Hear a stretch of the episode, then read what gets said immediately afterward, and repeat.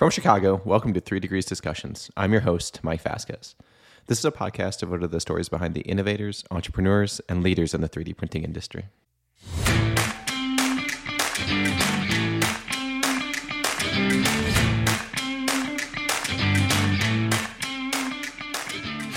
When I saw the MJF machine, I was like, oh my God, that's it. There it is. That is the machine that connects the dots between the economics. You know, I can produce parts cheap enough, they're rugged enough, um, and we don't have to deal with supports. There, that we don't have to deal with a bunch of post processing.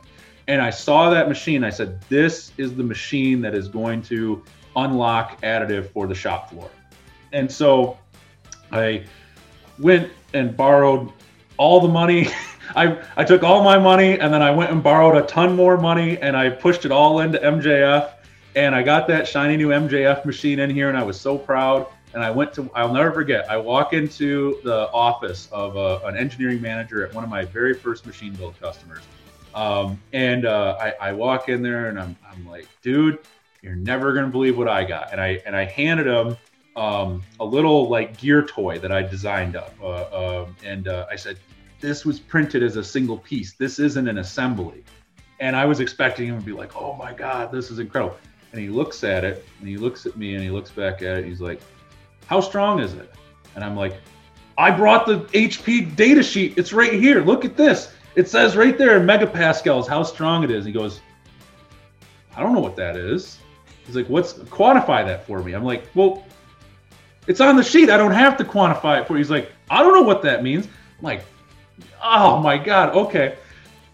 That was Paul DeWys. Paul is a self described sales guy trapped in the body of an engineer who ended up in marketing, hence his role as a sales engineer.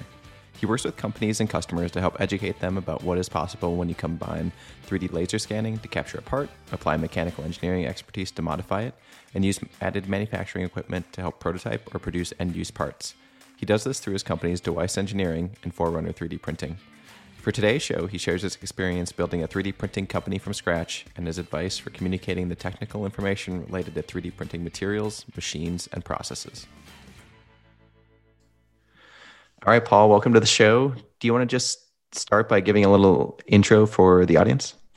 Sure. So, my name is Paul DeWys. Uh, I am the uh, owner of uh, Forerunner 3D Printing and uh, DeWys Engineering. Um, and uh, yeah, we're a full service uh, additive manufacturer. Um, also have a, uh, a full engineering, uh, mechanical engineering group as well. So we're kind of a, a hybrid of both additive and uh, engineering, among some other things. So was additive the first type of technology that you started with in your shop, or were you kind of doing other sorts of industrial manufacturing? So I guess a little bit of history. So um, let's see. So back in 2008 timeframe, um, I was uh, going to, to college. Um, I'd done a, an associate's in manufacturing tooling, which is essentially tool and die school. Uh, a lot of CNC, um, you know, EDM, uh, lathes, just just everything. Essentially, everything you need to know to design and then build uh, injection mold stamping dies, stuff like that. Um, and then when I got into my, uh, and that that whole program was uh, based in a CAD software called CATIA V5 from Dassault. Um, and so I got, re- I, I, realized pretty quickly I was an absolutely terrible machinist, but I was an incredible CATIA guy. Uh, I broke more stuff in that machine shop. Oh my goodness. So, uh, it, but, but I could program with the best of them. So, you know, I would program my, my friends who were incredible machinists. They would run the program. Everybody would win. So I started kind of find my lane my my first two years of college, and then my second two years of college, um, I rolled that into a bachelor's of manufacturing engineering. And within about a month, I realized that the last thing I want to do for a living was be a manufacturing engineer. Um, so, but I was in the program and I was young and naive and didn't realize that you could just change degrees. I just was like, well, I'm in it. I got to finish it now. Um, but um, I continued on with my kind of uh, CATIA related activities. And what happened is I ended up getting hired to be a CATIA lab tutor um, at Ferris. And uh, pretty much what that boiled down to is kids would just pay me, usually in beer, to do their CATIA work for them. Um, and so I had a thriving uh, business where I was paid in Coors Light uh, in college. And uh, that got me thinking. I was working at a tool and die shop um, on my my Friday. I didn't have Friday classes, and um, I would work there every Friday, and then Christmas, you know, uh, summers, things like that. I'd, I'd work there starting in 2007 or maybe 2008. Anyways, so that got me thinking.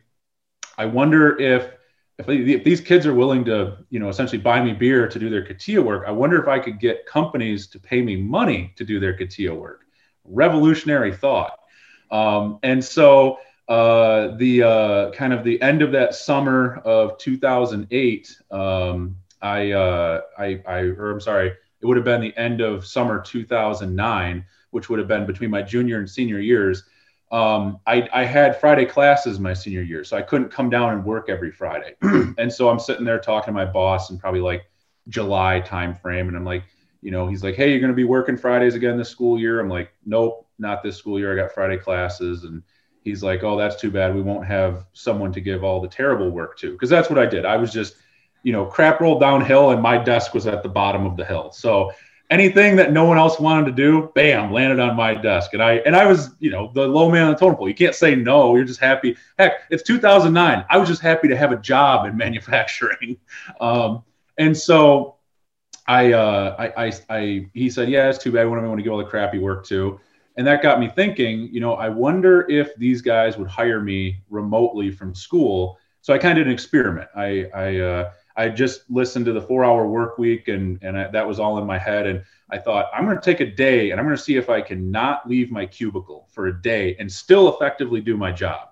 So for one random Wednesday, I, I did not leave my cubicle for the entire day. Um, I did everything over email and phone calls and IM. And I actually was probably about 15% more efficient than I normally am because you're not talking to coworkers and you're not screwing around, right? So I thought, huh, okay, that's interesting. So I went to my boss and I said, hey, I, you know, I told you I can't work Fridays, but what if you guys hired me from school to work remotely? I said, I did this experiment and I was more productive. I think I could be just as productive from school uh, working remotely as I could be from here. And um, my boss, you know, he kind of, you know, thinks about it and he goes, well, if you uh, if you go pitch this to the big boss, um, and th- this company, it's a, a wholly owned subsidiary of one of the big three. At one point in time, it was the largest tool and die shop in the world. Um, so it's it's a it's quite a big facility, and the guy in charge was um, quite a had quite a reputation. We'll put it that way. Um, and so he goes, "You got to go pitch him, and if he agrees, then then we can do this." And I go, "Oh, okay." So I uh, I I jump on the elevator and I go up to the the fifth, you know the third or fourth floor of the building. I've never even been up there. And uh, over the lunch break, and I get off the, the elevator, and it's like in a movie. It's like a long hallway, and the the lights. Uh, there, there's no one up there, and the lights are on um, like motion sensors. So as I was walking down the hall, it's like click, click, click. They're like shutting off behind me. I'm like, holy crap. Um, and so I, I make it to a secretary and I'm like, hey, I'm here to see so and so. She's like, do you have a meeting? I'm like, no. I'm like, I'm just the intern from the engineering department. She's like, oh, he's eating lunch. You can go talk to him. I'm like, okay. I walk in. There's this guy. He's sitting at his desk. He he looks up. He's like, eh, eh, eh, he, he looks up and he looks at me and he goes, what? And I go, hello, sir. My name is Paul DeWys. He goes, I know who you are. I'm like, okay, that's great news. I didn't think you knew who I was.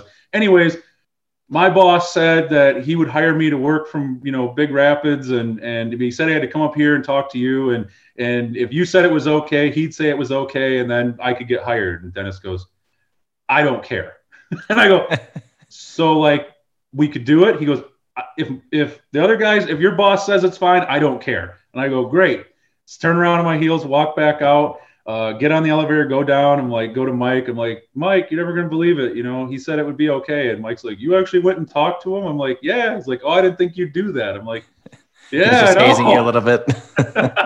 so, anyways, so that was my first customer. Um, I uh, I got a hold of a seat of CATIA V5. Um, and uh, they were customer number one. And from summer 2009 through to summer of 2010, um, I made just enough money to pay off my seat of CATIA. So I, I didn't really make any money, but I came out of school with a seat of CATIA and a laptop that could run it. And so I thought, okay, I'm moving back into my mom's basement. My student loans don't kick in for six months. I wonder if I can get two customers because one customer wasn't going to cut it. I had to have more customers if I wanted to live.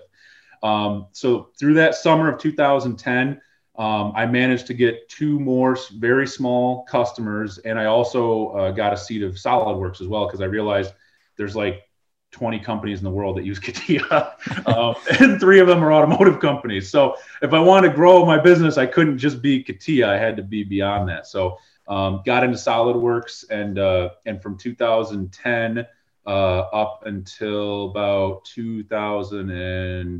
2013, um, just grew uh, grew my engineering business. Um, really specialized in uh, factory uh, automation, so assembly lines and automated assembly equipment, and then also got into you know agricultural equipment, things like that. Just pretty much, I didn't say no to anything. If it was like, oh, there's money associated with this, and sometimes even if there wasn't money associated with, it, I'd be like, great, I'm in, let's do it. So um, went and uh, and then in 2000, uh, well, 2013.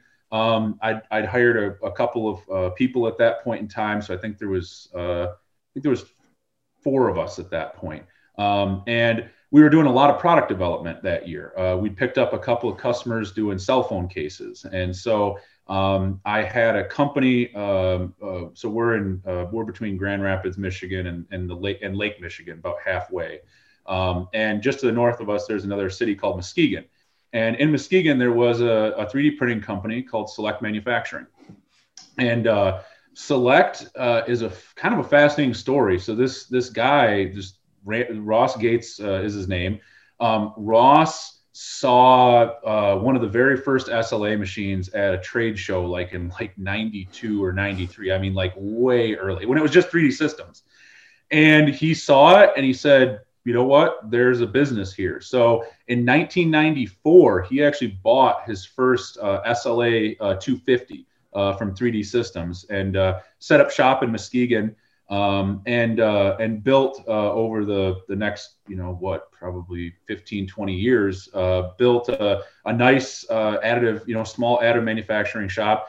Um, you know when when the kind of the the big crash in 2008 hit the manufacturing market, it really kneecapped him pretty bad, um, and so he had to downsize quite a bit. So in 2013, when I was dealing with him quite a bit, um, it was it was him and a, a, bookkeeper and a couple of 3D printing techs, and and that was it. And he had a SLA 500 and an SLA 5000, um, and then an old blown up two his old 250 still sitting there too. Um, so all SLA equipment. And uh, Ross loved loves to talk, and I love to talk. So what would happen is I would go in there to pick up my parts, and like we would just sit there and just shoot the just shoot the shit for you know an hour and um, after you know like um, you know probably six months of like every two weeks i'm in there picking up parts and talking um, you know one day he's in there and he's he's like oh you know my my daughter just bought a house out uh, on the east coast and and you know i want to go visit her and my wife wants to go visit her and see their new place but i'm stuck here with this business i can't leave you know the 3d printing and you know business it, it, it's you're if you're not there nothing's happening so um, and I kind of was like half joking. I'm like, oh, Ross, I'm like, you should sell me your business. Like that, you know, I, I'd buy this business from you. And he's like, well, maybe I will. And I was like, uh oh. And I go, okay, uh, you know, let me, let, let's talk. So I quickly run home and I Google how to buy a business because I had no idea what I was doing or how to go about doing it. And um, I've always been a big fan of, you know, uh, trying to have mentors. So, uh, you know, anytime I can like somehow like ingratiate myself with like somebody, you know, I, I kind of stick in my Rolodex and, and, you know, they're nice enough to pick up the phone when I call. So I had a guy that I knew who'd done a lot of M&A um, of like, you know, medium to small size businesses. And so I said, Hey, can you come with me? I have no idea what I'm doing. Like, I don't know what to do here. So we went and we talked to Ross and, um, like I said, this is about probably 2013 and um, it was pretty obvious he was he wasn't really ready yet. He he wasn't quite there mentally. So I said, you know what, Ross, like, no big deal, dude. Like, just you got my number, call me. You know, when you're when you're ready to sell it, just call me. And so that was 2013, and then literally two years later, uh, 2000 spring of 2015, I'm sitting at my desk, and uh, and I was in the in the middle of actually building out. Um, I uh, we were we we grown beyond our little office that I started, and there was like five of us in there at that point. So I had an opportunity to to build out a space in a building down the street, and uh, so I was just getting ready to build out the space, and uh, my phone rings, and it's Ross Gates. I'm like, oh, I haven't talked to Ross in like six months. And I pick up the phone. I'm like, Ross, how's it going? He's like, I'm done. I'm sick of it. I'm selling it. Do you want it? And I'm like good to hear from you, Ross. Uh, let's talk. So I, literally, I, I turned around to my, my engineering manager and I said, Hey man, I'm going to see Ross. I could be gone an hour. I could be gone the rest of the day. I have no idea. I'll let you know what happens. So I shoot out to Muskegon and uh, we sit down and uh, Ross just kind of had a rough couple of weeks and just, you know, he was 67 or 68 years old and he just, he just was like, I've had enough. And so we went and we talked and um, and we got a, a, deal done for me to buy the assets of his company. Um, and uh, and essentially, I bought his machines and his customer list, and then I hired him as a contractor for three months to teach me the ropes. Um, and yeah, we got the deal done in like essentially a week.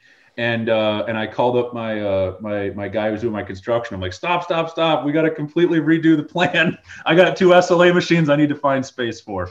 So uh, so yeah, we got our our SLA machines in here, and um, and so I still had and still have my engineering business, and um, and so I wanted I didn't just want to roll the assets into DeWys Engineering. Um, I, I always a big fan of like you know having different business units. So um, it's like let's start a new business unit specifically for 3D printing, and so that is where Forerunner 3D printing came from. Was um, you know it's all the same people. It's all you know owned by me, but we just break it up into a couple different business units just to keep things a little cleaner. For you know, some customers only need printing, some customers only need engineering.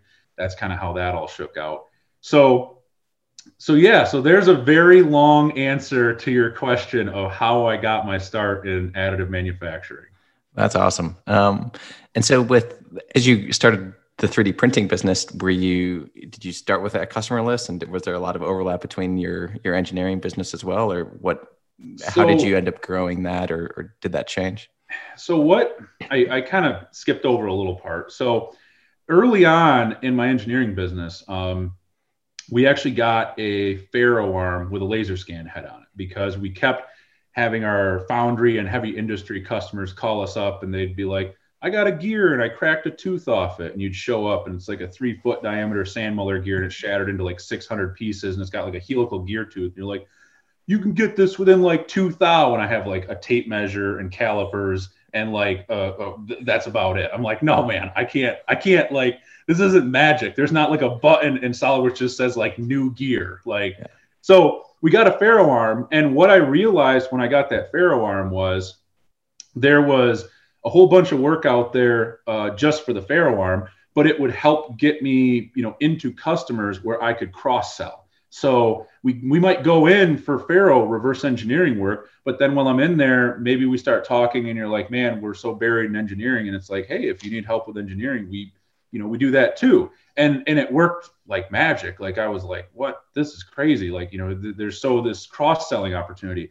And so with 3D printing, I kind of had the same idea because my engineering business, you know, we were using 3D printing and we had like a MakerBot and stuff. You know, we were we were doing a little bit in the office, but I I thought, you know, we'll need this, we'll need this, you know, capability going forward. It's only going to get more and more. Um, but uh, my thought was, you know, a ton of my customers probably need this too, even if they don't realize it. And if I have it in house, it makes it a lot easier for me to cross sell it versus trying to say, oh well, I've got this guy I work with, and you know, it, it, there's something to there's something about having it all in one place that that just seems to like unlock opportunities. And so um, and so yeah, you know, obviously like Ross's customer list, there was there was people in there that I I'd never met before, I've never talked to before, and he'd been around since '94, so he had some really big companies that he was doing business with. Um, unfortunately he pissed a lot of them off because he kind of stopped giving a shit in like in like 2010 so uh, his customer list wasn't nearly what i'd hoped it was going to be i got a lot of uh, uh, hey this is paul DeWys i know you used to do business with select manufacturing like we don't do business with select manufacturing anymore it's like, no, no, no, I'm the new guy. I'm not, I'm not Ross. Please, for the love of God, let me talk to you. Um, so yeah, but the, what ended up happening is there was a, an incredible, and to this day, there continues to be an incredible amount of our engineering customers who need additive. And now we're seeing a ton of our additive customers who need engineering, specifically designed for additive uh, type engineering. And what's really exciting um, is, you know, I, I, I, as I've been building this engineering company, I mean, there's companies, there's engineering companies that are known for tool and die. There's engineering companies that are known for automation. There's engineering companies that are known for product development.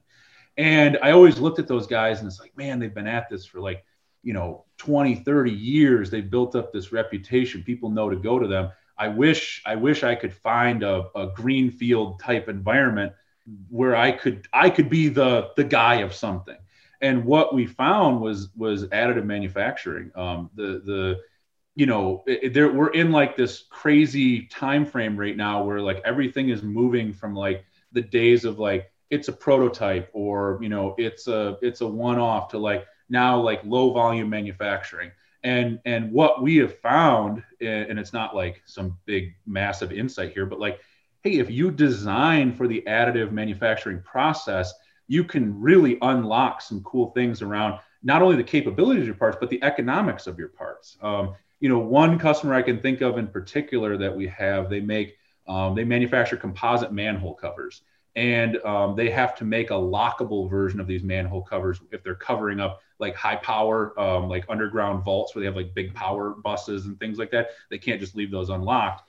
And so, you know, they, but they might only sell 30, 40 of these manhole covers a year with a locking mechanism on it. Um, and so they were about to go drop, you know, 20 grand on an injection mold to make these brackets. And I, and I, we were doing the engineering on the brackets for them. And I'm like, guys, like we could print this for you. And I'm like, I won't be able to get to that magical $1 per part number that you're used to with injection molding, but you don't have $20,000 that you're spending up front and you know we can do some cool stuff that you couldn't do with injection or at least you couldn't do cost effectively with injection molding. Um, but you know you got to give me the freedom to redesign this the way i want.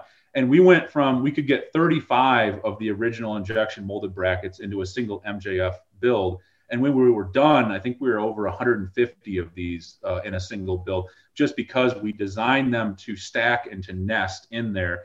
And the i mean the customer they they bought them and they bought a, a, full build and and now like yeah once a year they order a full build of those parts for us uh, from us and and they love it because they're like this is great. I mean it would they're like we would have bought this tool and the injection mold shop would have had a minimum order quantity of like 2000 they're like we probably would have never used 2000 of these at so low volume. So that's the big the really cool thing that we're seeing is because we have such a robust engineering group in house and because they're used to designing for additive because we've been doing it since you know 2015 we've found that it's brought us opportunities because of that. And i'm sure as someone that has both the engineering and the machines in house there's a lot of i mean I'd say competitors or other people in the space that they're just a job shop. They're, you'll give them your design and you'll get back what you get back and they it may not be designed optimally but i imagine that capability to say wait a minute like if you have you thought about it this way? Or being in kind of customers meetings and seeing the parts from your engineering business like you have the context which i think a lot of people in certainly in the heritage of prototyping and some of the the standard service bureaus like that's I mean, you never had the context. Like if you knew what it was or what it was going to do uh, I, there's probably so much more you could optimize if if needed. Yeah and and you know like one of the things that you know i i one of the things i had to figure out early on in the the additive manufacturing world is you know look if your customers are interested in only lowest price you're never going to beat Xometry you're never going to beat 3d hubs you're never going to beat, you know, any of those guys. Like they they are they are always going to be the low cost provider. And that's fine. Like great. That we need the, the industry needs that. But what I've found is a lot of my customers that have tried to push the boundaries of additive have run into a situation of if they're just using the low cost provider, there's no control there's no consistency and and they get they might get great parts one time and then the next time they get garbage. And they also let's say they want to try something. Let's say they've got some crazy idea that they want to try. They're kind of they're just dealing with a with a, a quoting engine. They just put their part in there and they're like okay I, I hope i can get back what i want. Or you know they have questions. I mean, yeah, there's great resources pages, and and yeah, there's even you know sales engineers that you can talk to. But you know, in our experience, what really sets you know guys like us apart is like you come to us and you know you're dealing with a guy who does this day in and day out every day. And not only not only do we you know me and my my guys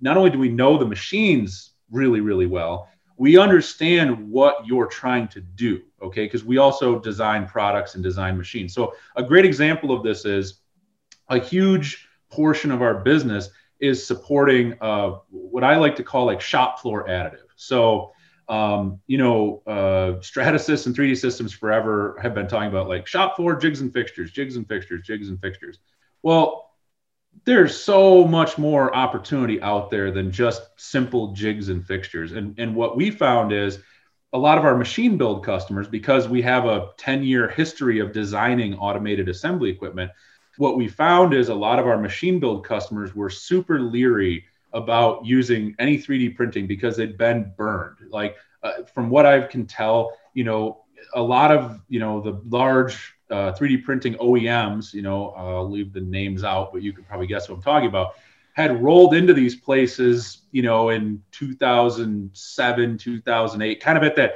like hype peak moment when like MakerBot was like going to change the world and, you know, 3D printing, everyone's going to have a 3D printer in their closet.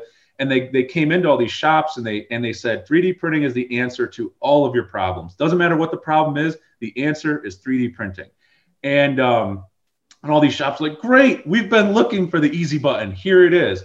And you know, it's just not true. It's not true at all. And so they all these applications failed and and and and additive got a black eye. Like everyone was just like, oh, we tried that. It doesn't work. It can't work for us. So this leads to kind of what we are talking about a little bit before we started the, the podcast here. You know, I produce a lot of videos. I produce a lot of content um, you know, on our website. And the reason I do that is because my customer base is so skeptical of, of additive. I mean, I, I, I have the most skeptical. I would argue I have the most skeptical customer base uh, in the in the world because it's these machine builders. And I remember when I saw the HP MJF for the first time. You know, I'd only been running you know SLAs up to that point. And when I saw the MJF machine, I was like, "Oh my god, that's it. There it is. That is the machine that connects the dots between the economics. You know, I can produce parts cheap enough, they're rugged enough, um, and we don't have to deal with supports. There, that we don't have to deal with a bunch of post processing. And I saw that machine. I said, "This is the machine that is going to unlock additive for the shop floor." And so, I went and borrowed all the money. I, I took all my money and then I went and borrowed a ton more money and I pushed it all into MJF. And I got that shiny new MJF machine in here and I was so proud. And I went to, I'll never forget, I walk into the office of a, uh, an engineering manager at one of my very first machine build customers. Um, and uh, I, I walk in there and I'm, I'm like, dude, you're never going to believe what I got. And I, and I handed him um, a little like gear toy that I designed up. Uh, um, and uh, I said, This was printed as a single piece. This isn't an assembly. And I was expecting him to be like, Oh my God, this is incredible. And he looks at it and he looks at me and he looks back at it. He's like, How strong is it? And I'm like, I brought the HP data sheet. It's right here. Look at this. It says right there in megapascals how strong it is. He goes, I don't know what that is. He's like, What's quantify that for me? I'm like, Well, it's on the sheet. I don't have to quantify it for you. He's like, I don't know what that means. I'm like, oh my God. Okay. So I like scramble back to my office and um, I had a misspent youth filming and editing snowboard videos. Uh, and so when I was a kid, uh, I, uh, I was never uh, athletic enough or, or especially skilled enough to do anything exciting on a snowboard. But man, I could hold that camera and man, I could get in there and, and edit videos. So I spent, you know, a whole childhood and young adult filming. And so I thought, all right, I'll I'll make a video of like a pull test. Like we'll build a pull tester and I'll pull test these parts to show what, you know, 48 megapascals actually equates to in the real world. And so I held my camera and my engineering manager, Nick, was over there. And it was literally our, our first pull tester was a old lumber liquidators butcher block countertop, a, a winch off of a boat trailer, and some pulleys. And, uh, and then we printed, um, one of my other machine builders had asked me, hey, uh, I said, look at you can print threads, and he's like, great. What's the pullout force on those threads? I'm like, I don't have any idea, but let me find out. So we printed uh, we printed these these test bars. And uh, first video is Nick over there, and he's like got like safety glasses on. he's just like, oh my god, and literally cranking this thing. And and uh, we got the quarter 20 sample to break at 250 pounds in tension. Three eighths broke at 350 pounds in tension. Half inch we broke our pull tester at 650 pounds. Then we rebuilt our pull tester and broke that one at 900 pounds. And I cut that video together and I, I sent it to that machine build uh, guy. And the next day I had an order. And I was like, unlock. Okay. So if these guys are skeptical, prove to them it'll work and they'll buy parts from you. And so literally every video or every piece of content that we produce, it starts from me doing a lunch and learn and one of these guys raising his hand and going, uh, what do you do about what do you do for if you need something that's electrically you know that's a esd safe that can uh, dissipate static electricity and i go i don't know but let me get back to you. And then you know i go and we do a video around esd safe coatings and options in fdm for esd because don't get me wrong i love mjf but i'm not mjf's not the answer to everything. There's fdm there's sla there's polyjet we run it all. Um, and so you know, uh, that's really what drove us was people would ask questions, and instead of just being like, I don't know, man, HP says this is what it is, and that's all I can do for you. We would actually go and do the test and prove to the customer, hey, I, I don't, I don't know what the HP thing says, but like you understand what three what 900 pounds is and you understand what a half inch threaded you know fastener is and this is what you get. And then that was like the thing that was an unlock for our customers and it just kept rolling. So we're constantly doing content because it's the only thing that helps us really sell people that are skeptical yeah, I really like the latest ones. I think I watched like three or four in a row on like TPUs and design and different wall thickness and, and how it, it, it can change the like how spongy it feels. So, uh, and that uh, that's all a direct result yeah. of people wanting to know. You know, I get the call all the time. Hey, I need a I need a um, uh, Shore uh, 50, um, you know, uh, uh, C, you know, material, and uh, and I need it in a lattice structure or I need it in a living hinge. And I go, that's great. I said we could do a polyjet part for you, but it's prototype only. It's not UV stable. It's not good with high heat. It's not going to hold up forever. It's strictly for prototype. And they go, well, this isn't a prototype. It's an end use part. Okay, well, we have a great TPU rubber material on the MJF machine, but it's 95A durometer. And they would go, oh, that's way too hard. And I go, well, hold on. Like, yes, it's hard, but if you design properly for it, you can make it flexible. It can it can be hard and flexible at the same time. It's kind of an oxymoron, but it's true.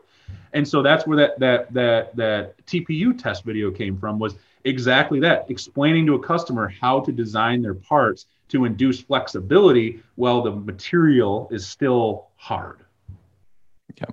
Okay. And so I'm going to get into a little bit in the weeds here. So you've got kind of your MJF machine. So you do you run nylon and Alas, uh, like the the TPUs. Yeah. What's what's the clean out process like? so we have two processing stations. Oh, okay, so, got it. Yeah. Oh got yeah. It. If anyone is like thinking they're going to get into MJF and they're going to hot swap materials on their processing station, that is a massive undertaking. You will burn three thousand dollars in material just trying to purge your machine out, and it will take you a day and a half. And even then, um, now that I think about it, HP won't even let you change it out yourself. You have to have your your reseller come in and actually do the clean out and uh, and and and put the new material in for you. They won't even let you do it yourself. Wow. Yeah, I got my start using a an old DTM machine. So taking, oh, yeah. the, yep. taking the powders out.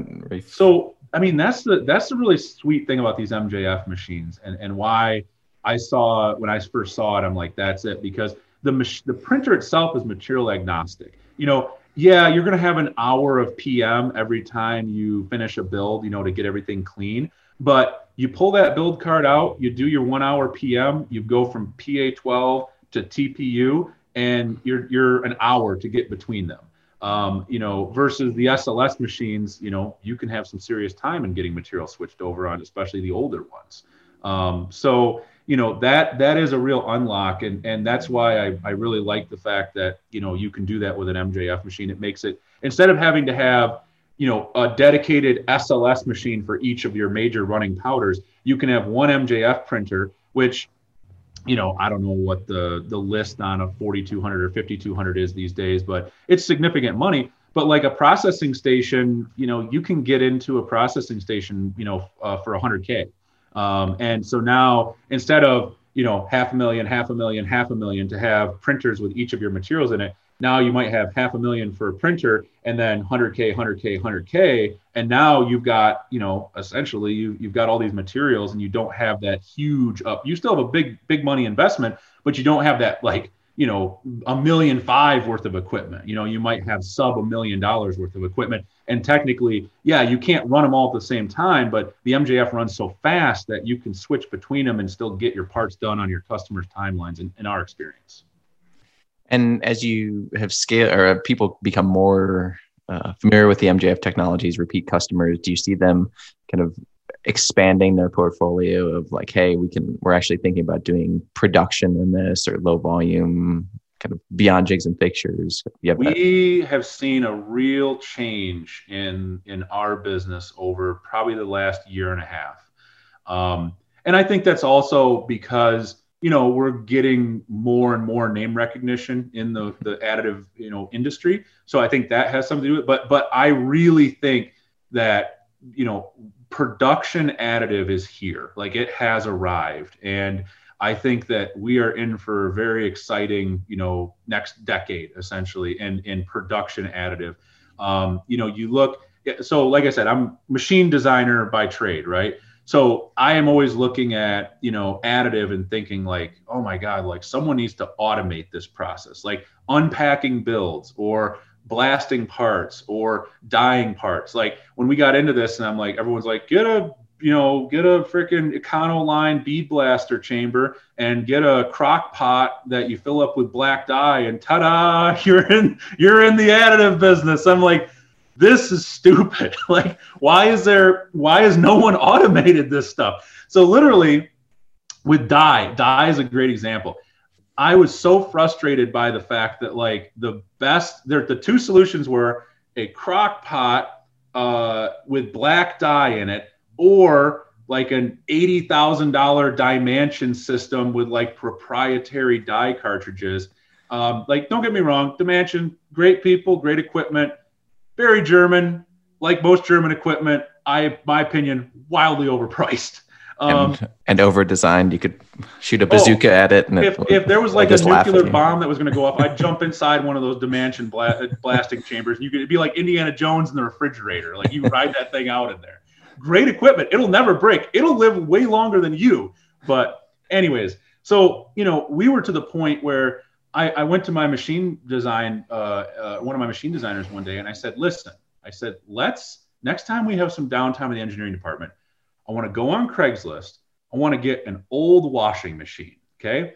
I want to get a servo drive and a, just an automation direct PLC. I said, we're going to rip the guts out of this thing. We're going to hook a servo drive up to it and we're going to put a, a high temperature pump on it and a holding tank.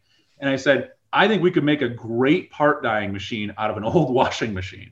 Um, and then I get a freaking call from uh, my my HP reseller, and they're like, "Hey, there's this new company called Girbau. They're a they're a uh, they're over in uh, Barcelona, Spain. They make industrial laundry equipment, and they have a new dye machine. And I look at it, and it's a high temperature washing machine. It's it's a if you go to a laundromat, it's a laundromat washing machine that they rebuilt for for dyeing parts. And I'm like, that's it. That's what I need right there. And I, I looked at the price and I said, you know what? For what you're charging, I'd spend the same amount to build it myself. I'll just buy it.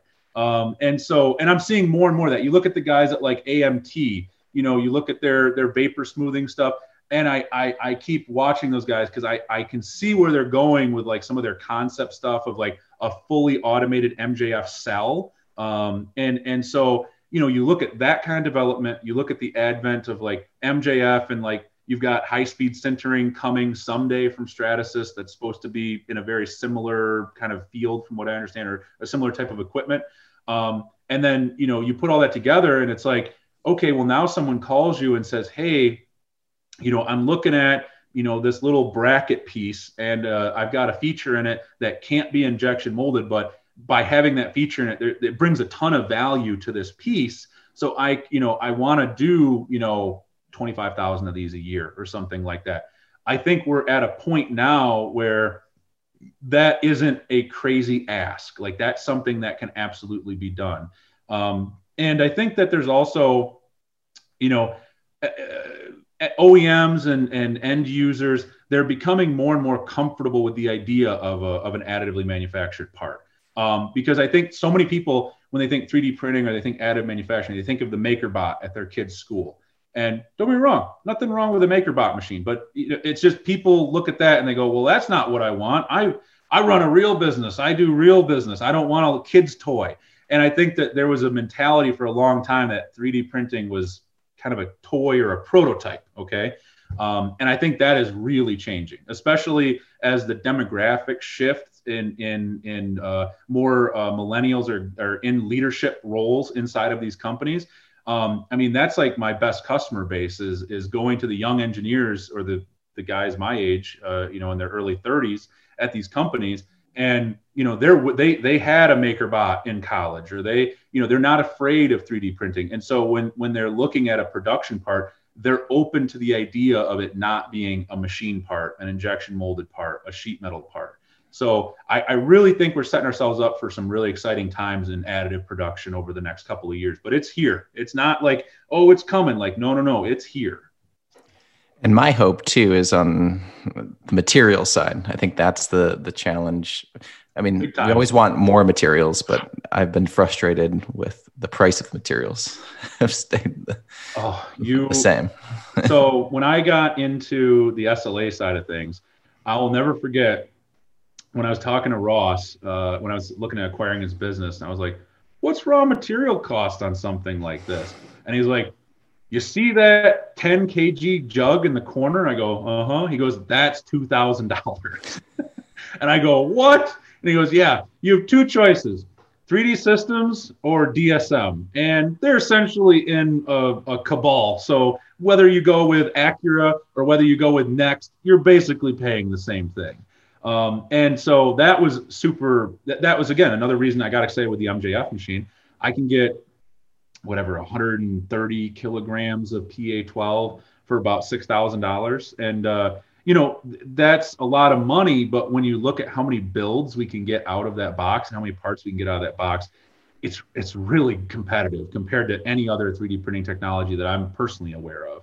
Um, and I just think like the prices are going to continue to march down because let's be honest, all those patents from the 80s and 90s are running out. And, and as those patents are running out, you know, more and more of these startup machine builders and more, you know, chemical companies, like everyone's starting, like you can see the rush starting to come in, you know, BASF is coming in. And, you know, uh, uh, whatever, um, oh my goodness, uh, Arkema and, and different, different, you know, people that names you recognize from the, you know, polymers and injection molding world those guys are starting to come in. And now we're starting to get those big economies of scale you know where you know the big injection molders they're buying polymers by the rail car right? And and that's where you get the big you know the big discounts and stuff like that. And it's like i don't think we're terribly far away from being able to do that same thing. And like you said the diversity of materials i would love to see it go faster. Uh, one of the, the one of the things that's frustrating about the the mjf is is i wish i wish the velocity that materials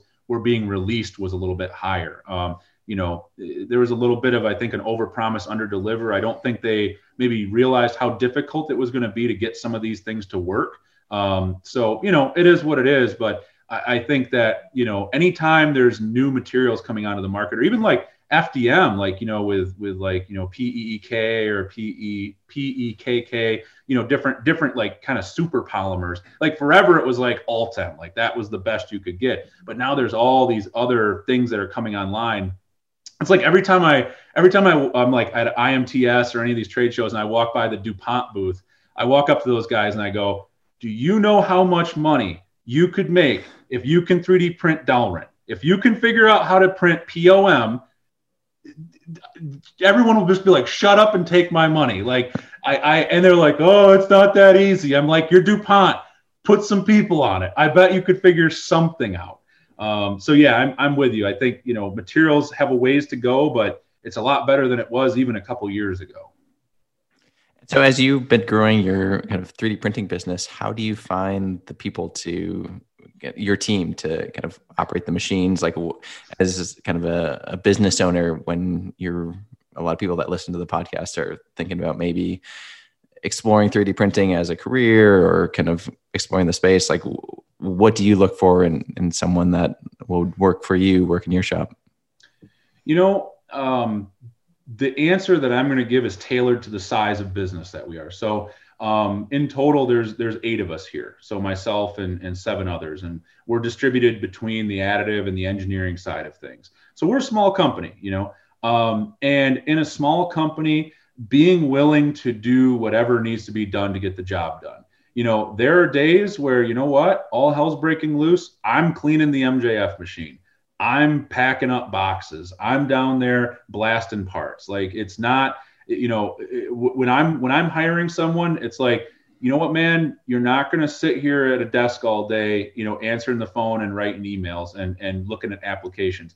You know, at a business of our size, you have to be you have to do that, but you have to also be willing to, you know what, hey, go throw on some crappy clothes. We've got an SLA machine that just blew up and we gotta we gotta get some resin on ourselves to get this thing put back together. So you know, um, we are we're really big. You know, when I'm when I'm hiring, I'm always I'm always telling people like, here's your job description, but here's the other half of your job description because this is just what we do as a company. So this is what you're you're being hired to do but this is the stuff that you may be called on to do at any time. And that goes from me all the way down to you know the high school intern that i keep around whenever i have one available. Um, you know you got to be willing to do the work and that is one of the things that i've i've run into a little bit is some of the guys that are you know coming out of of college and and they're they're a little bit precious about themselves and the fact that well you know i've got a mechanical engineering degree. What do you mean i need to blast parts? It's like dude you want a paycheck or not? Like you know uh, I, i'm not i'm not here to like ruin your life but like you know if this has to get done you have to be willing to do it. So that's always something that i'm looking for is i'm looking for the guy or the girl that is willing to do whatever needs to be done to make the customer happy and to to get that customer to come back to us. Um, because you know every customer counts. You know we we live and die by the fact that we have good repeat customers. And you know sometimes taking care of them means you know going outside of your job description. So that's that's important. To me education is not nearly that high on the list. You know i i've got people here that have a high school education. I have people here that you know have a, a bachelor's. I have everything in between. Um, you know uh, uh education's great but it it just because maybe you only have an associate's or heck maybe you only have a high school diploma but you know what? Like if if you can if you can do the job additive is such a wide open industry. It's so young relatively speaking. I mean i mean you look at like the foundry industry i mean that was like biblical times there were foundries. I mean like that's like that thing's been around forever. So i mean you look at additive it's like the late 80s essentially we got our start. Like we're we're in the infancy of this industry. And so, you know, I mean, I've got I've got guys here where, you know, on paper they look very, you know, average to below average, but you put them into these scenarios and they just crush it. And uh, so yeah, you know, I I don't I think if I was giving advice to someone who was like coming out of high school and like I want to get into additive manufacturing, like look, if if you want to go to an engineering school, you want to get a mechanical engineering degree, like that's great. That's that's valuable. But if you're like, man, I really don't want to, I really don't want to go to school or I want to get my start and then maybe figure things out. Like go find your local additive manufacturer and be like, hey man, you know, do you need someone to, to blast parts? Do you need someone to, you know, sweep the floor? And I guarantee you, if you go in there and you show that like you're diligent, you're hardworking, like sky's the limit, you know, because there's no book, there's no class that teaches you additive manufacturing, at least not that I'm aware of. Um, and you know, you can get exposure to it in college, but there's there, it's not like a mechanical engineering degree where like you know there, there's a there's a very laid out path that you can go down to get for to something like that. With additive, it's kind of wide open, so you can kind of make the path however you want to. So, you know, whether you're, you know, a complete rocket scientist, you want to go work at like one of these crazy metal printing facilities that are building SpaceX parts, or, you know, you want to come work for some good old boy like me in a small town America who's just cranking out parts for for all kinds of different industries, you know, you can get in. It's it's the, the wide open opportunity is here. You just got to come grab it. Sure. And so going into 2021, we're at the start of the year here. Kind of what are you looking forward to in in the coming months? Um, hopefully a return to normalcy. Um, you know, I'm a I'm a sales guy at heart. I I I've I love sales. I, I love talking to people, being around people. And you know, the other reason that we, you know, I've always done the videos, but 2020, I, I couldn't do cold calls. I couldn't do lunch and learns. I I couldn't go to AMUG. I couldn't, you know, I, I, the only thing I went to last year was SolidWorks World, and that was like a week before COVID really hit in the United States, and that was the end of it for me. And so, you know, I I was left to like, well, I have to reinvent what selling looks like in 2020 because it's not the way I've been doing it for the last 10 years.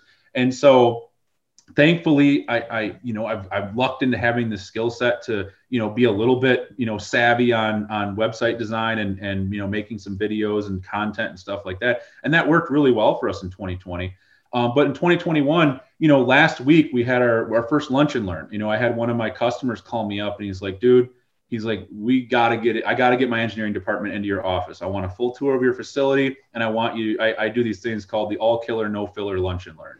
It's not a sales pitch it is a hardcore design for additive manufacturing hour, and uh, and I tailor it to whatever group I'm talking to. So in this case, it was a machine builder. So it was like hardcore how to design the type of stuff that you as a machine builder are using, how to design it for additive manufacturing.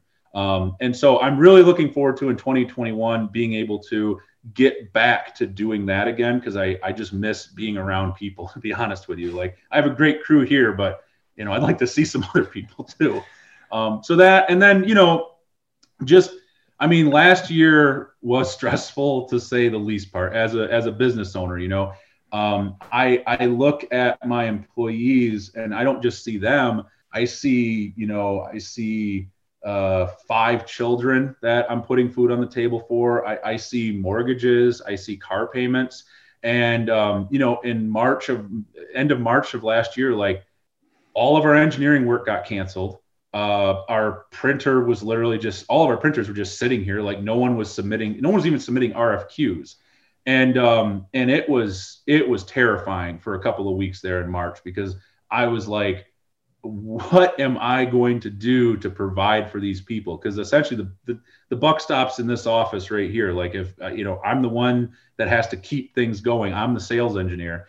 And so you know thankfully we we pivoted quickly and got into some PPE and got into a bunch of hand sanitizer dispenser work, and and it, it worked out okay. Um, you know, it, but but hopefully not having to do that again this year. I would just like a normal year with just normal problems, no pandemics. I want to see people. I, am a simple man. I just want simple things. I think we can all agree with that. So, yeah.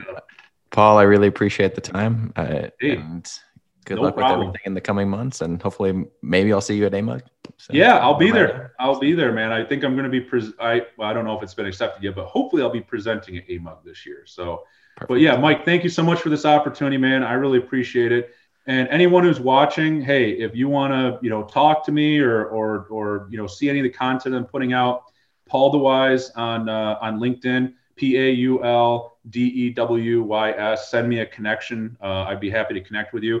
If you want to shoot me an email, uh, it's paul uh, at forerunner3d.com. So that is uh, P A U L at F O R E R U N N E R, the number three and the letter D.com. Awesome. And we'll post everything on the links when we post this Oh, out. so perfect. we'll uh, link to videos, all the awesome content as well. So Thanks. appreciate Mike. it.